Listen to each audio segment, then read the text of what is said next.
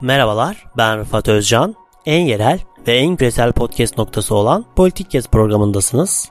Bu programda ülkemizde ve dünyada meydana gelen gelişmeleri, iletişim, sosyoloji ve siyaset gibi alanlar üzerinden konuklarımla birlikte geniş bir perspektifle ele alıyorum. Haydi başlayalım.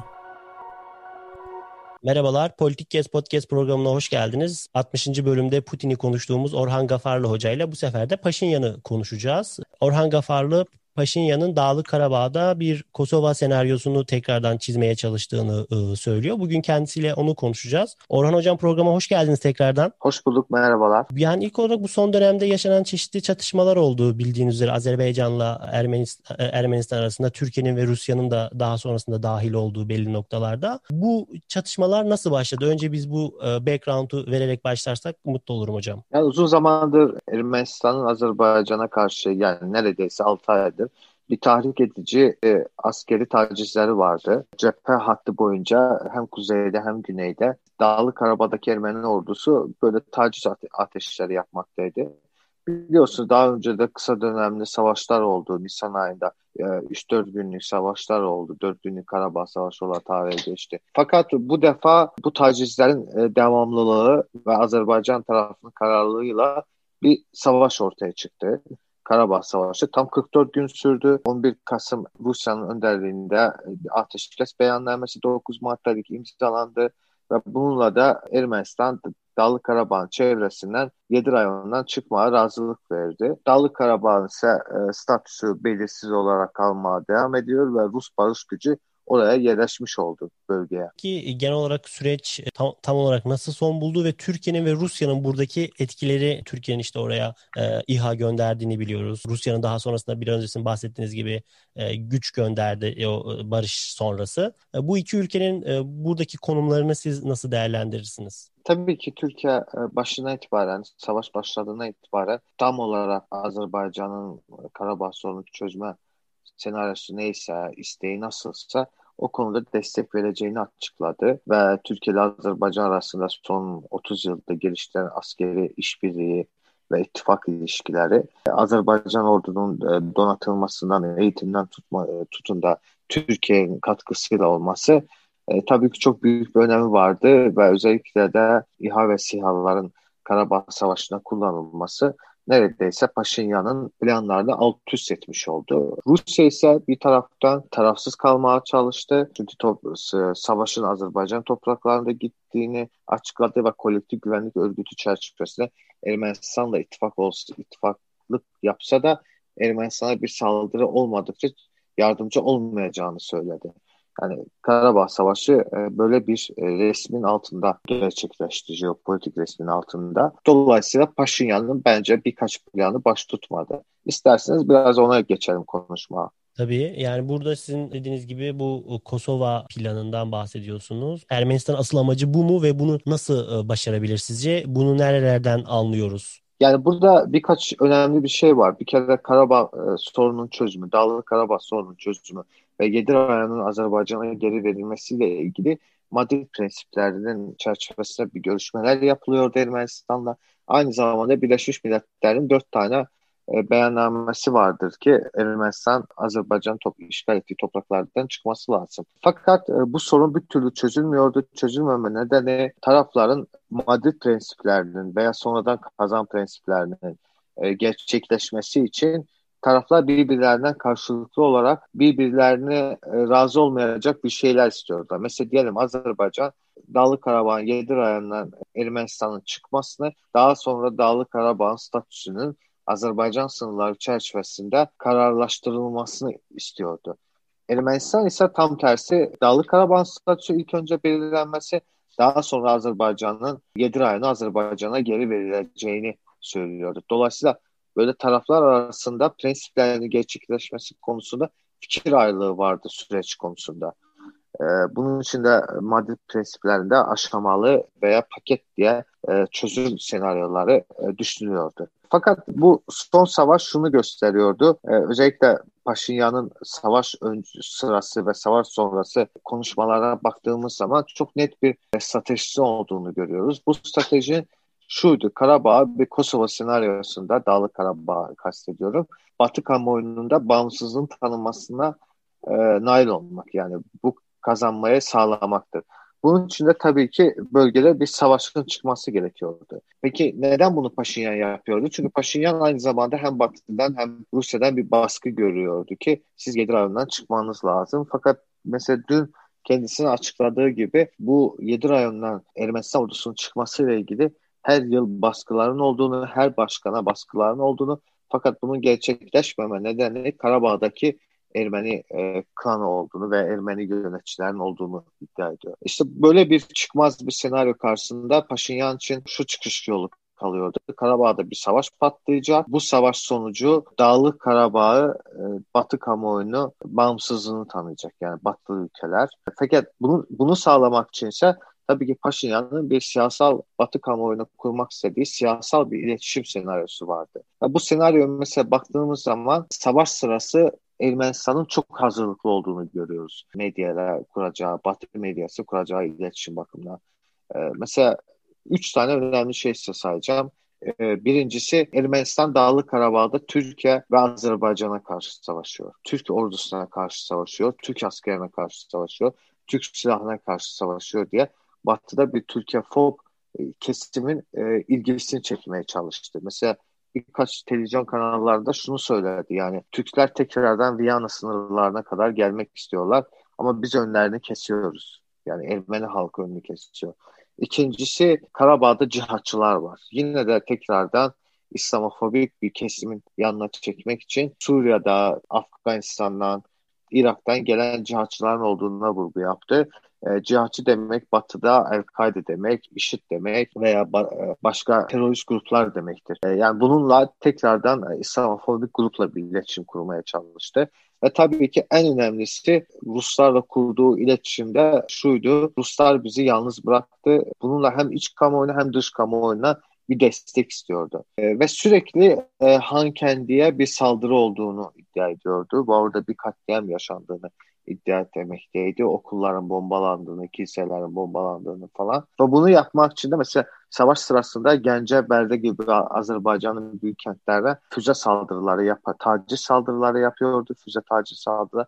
Bununla da Azerbaycan'a karşılık almaya çalışıyordu. Fakat Azerbaycan stratejik olarak bu savaşta İHA'ları kullanmasıyla ve orantılı bir Karabağ ateş açtığını görünce Ermenistan'ın planları tutmadı. Yani tabii ki bu planlar tutmaması, Paşinyan'ın planları tutmaması Şuşa'ya Azerbaycan ordusu girince hemen ateşkesi imzalama razı oldular. Yani Ermenistan zaten çıkacaktı 7 rayondan fakat çıkarken bir savaş senaryosu çıktı ve Dağlık Karabağ'ın bağımsızlığını tanıttırmak istiyordu. Bu konuda şu an için başarısız oldu ama biz şunu görüyoruz Batı kamuoyunda özellikle Fransız senatosunda artık bugün Dağlı Karabağ'ın e, bağımsızlığını tanıyan bir siyasi beyanname imzalandı. Tabii ki bu beyannamenin hiçbir hukuk tarafı yoktu.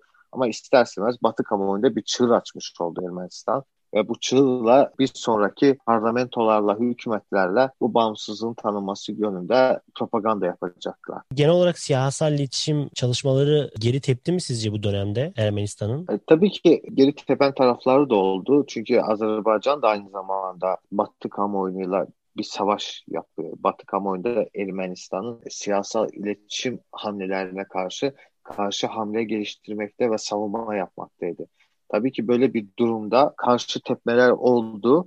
Ama Ermenistan bu savaşa çok siyasal medya açısından, siyasal iletişimle, medyayla kurmak istediği siyasal iletişim, Batı kamuoyuyla kurmak istediği o siyasal iletişimi çok sağlam ve stratejik temellere oturtarak yürüttü. Yani buna karşı savaşmak biraz da zor oldu 44 günlük savaşta. Azerbaycan içinde, Türkiye içinde.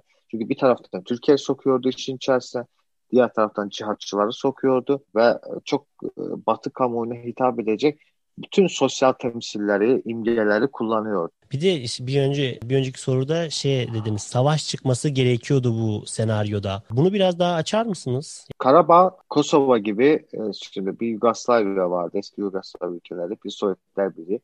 Bunlar her iki ülkenin dağılmasından sonra çıkan bir kriz olarak Ermeniler kafalarda kurguluyorlar. Fakat Kosova'nın bağımsızlığı dondurulmuş çatışmayla olmadı. Yani çatışmaların bir de dondurulmuş şekli var.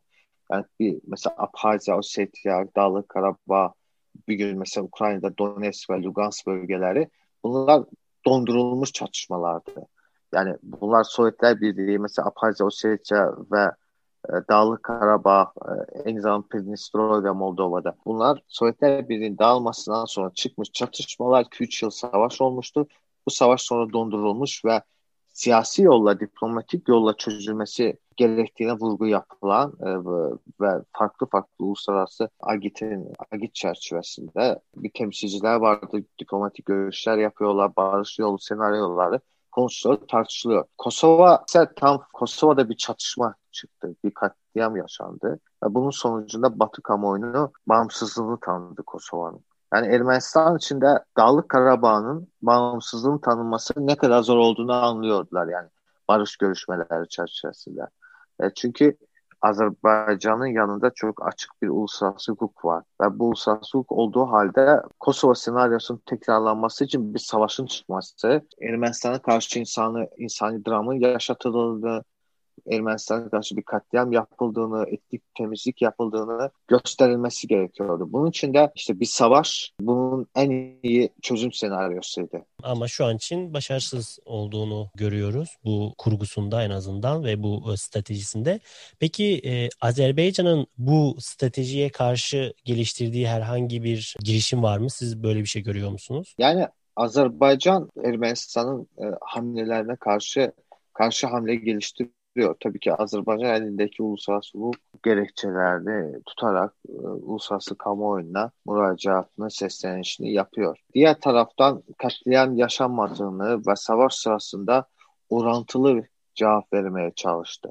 Mümkün kadar orantılı cevap vermeye çalıştı ve insanların yaşadığı e, insan katliamların, dramların yaşanmaması için Han kendinin çevresini ateşe tuttu. Yani tam merkezine bombalar atmadı.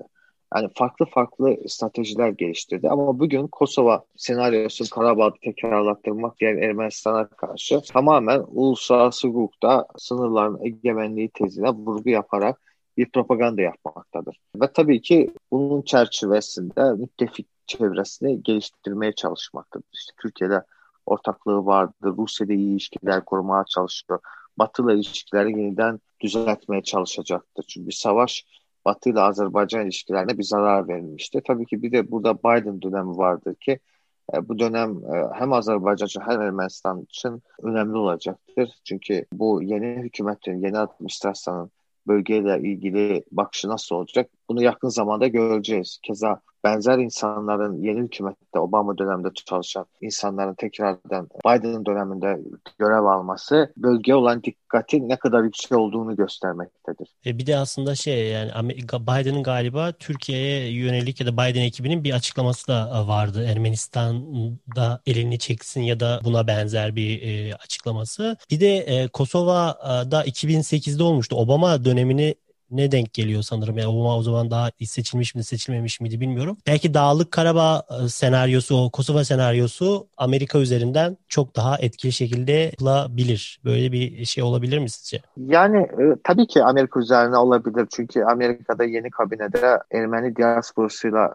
çok iç içe olan insanlar var. Zaten Demokrat Parti, Ermeni diasporası hep Demokrat Parti oy verir. Ve özellikle Amerika'daki yayınlara baktığımız zaman son zamanlar Karabağ üzerine konuşulanlara baktığımız zaman ve Rusya'da yapılan yayınlara ve Kosova ile Karabağ hep kar şey yapıyorlar, karşılaştırmasını yapıyorlar. Eğer Kosova uluslararası hukuk ve uluslararası kamuoyunda bir değişim yeni bir trend oluşturduysa bu neden mesela diyelim Dağlı Karabağ uygulanmıyor? Ya da Abhazya Ossetya'nın bağımsızlığını Rusya tanıdıysa neden Karabağ'ın bağımsızlığını tanımıyor?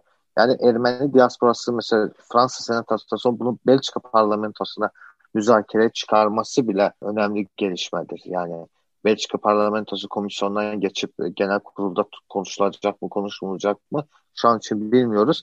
Ama bir çığır açtılar yani. Bu senaryo çalıştırmak için e, bir çığır açtılar ve bir anklav Ermeni anklavını oluşturmaya çalışıyorlar. Şu an savaş sırasında gitmiş insanların tekrardan dönmesini sağlamaya çalışıyorlar. Çünkü 120 bin ile 180 bin arası bir Ermeni yaşadığı iddia ediliyor. Yani dolayısıyla böyle bir şeyler konuşuluyor, senaryolar konuşuluyor ve Ermeni diasporası bu senaryonun konuşulması, müzakere edilmesi dünya kamuoyunda e, zaman harcanması için güç harcıyor. həm parasını harcıyor, həm intellektual çabası ilə e, destek arıyor. Yani dolayısıyla bir süreç başlanmıştır. Son olarak da şunu e, sorayım. Bir önce Azerbaycan'ın e, ittifak e, kurma arayışlarından bahsettiniz. Bu özellikle bu savaş sürecinde İsrail'in tutumu yani Türkiye'de de ilgi çekti. Dünyada da e, ilgi çekti muhtemelen. Bu İsrail'in Azerbaycan'la ilişkisini e, nasıl değerlendirirsiniz? Yani İsrail ile Azerbaycan arasında ilişkiler 90'lardan itibaren kurulmaya başlamıştı. Tabii bu ilişkilerin kurulması için bir köprü rolünde Azerbaycan'da yaşayan Yahudi Yahudiler rol almıştır. Yani Azerbaycan'da hem Bakü'de hem e, Kuba diye kuzeyde bir ilde, bir köyde Yahudi köyü vardır, büyük bir Yahudi köyü vardır. E, aynı zamanda Bakü'nün kendi, Bakü'de bir yüzde yirmi eski nüfusu Sovyetler döneminde Yahudiydi. Yani dolayısıyla e, Yahudiler bölgede hem Tiflis'te hem Bakü'de yerleşmiş bir topluluktur. Ve bunlar Sovyetler Birliği dağıldıktan sonra kimisi Almanya'ya, kimisi İsrail'e gitti. Orada yeniden hayatlarını kurmaya başladılar. Tabii ki bunlar eski Sovyetik bir insanlar olduğu için kendi Azerbaycan hem bir Azerbaycan kimlikleri olduğu için bu Azerbaycan-İsrail ilişkilerinin iyi kurulmasına katkı sağladılar. Bu bunun kültürel tarafıdır. Diğer taraftan bunun jeopolitik yanı vardır. Azerbaycan İran'ın komşusudur. İsrail Şii Azerbaycan, çoğunluğu Şii olan Azerbaycan devletiyle iyi bir ilişki geliştirmek e, istemektedir. Bunun hem yumuşak güç bağlamında ulus küresel siyasette kullanıyor, uluslararası topluma takdim ediyor. Aynı zamanda İran'ın kuzeyinde bir müttefiği vardır. Bunun ekonomik boyutuna gelince Azerbaycan Ceyhan Limanı'ndan, Türkiye'nin Ceyhan Limanı'ndan İsrail'e petrol kimya ürünlerini satıyor ve İsrail en büyük alıcılardan birisidir. Böyle olduğu takdirde hem alıcıdır ama aynı zamanda o petrol kimya ürünleri için verdiği parayı Azerbaycan'ın silah satarak da piyasasına geri dönüşünü sağlayan bir ülkedir. Yani Azerbaycan, Türkiye, İsrail ve Rusya'dan en çok silah, üç ülkeden en çok silah almıştır.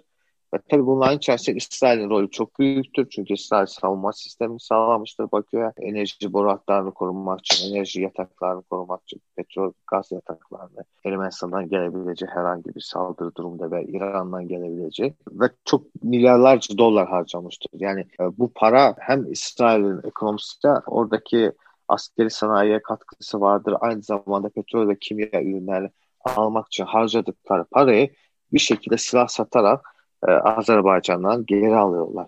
Yani dolayısıyla böyle win and win denilen bir ilişki şekli. Kazan kazan. Yani her ülke kazanıyor bununla. Hem jeopolitik olarak hem ekonomik olarak hem de tabii ki kültürel boyutu olarak Azerbaycan'dan göç etmiş bir sürü Yahudiler vardır ki onlar o ikili ilişkileri korumaya çalışıyorlar. Çok teşekkürler Orhan Bey tekrardan. Son olarak eklemek istediğiniz herhangi bir şey varsa alabilirim. Benim sorularım burada Yok bitti. yoktur. Çok sağ olun. Ben teşekkür ederim. Çok sağ olun. Politik Gez Podcast programını dinlediniz. Bir sonraki programda görüşmek üzere. Biz dinlediğiniz için teşekkürler. En yerel ve en küresel podcast programı Politik Gez'i dinlediniz. Bizi Spotify, Apple, Google Podcast üzerinden ve sosyal medya hesaplarımızdan takip etmeyi unutmayın. Yeni başlıklar ve konuklar için kulağınız bizde olsun.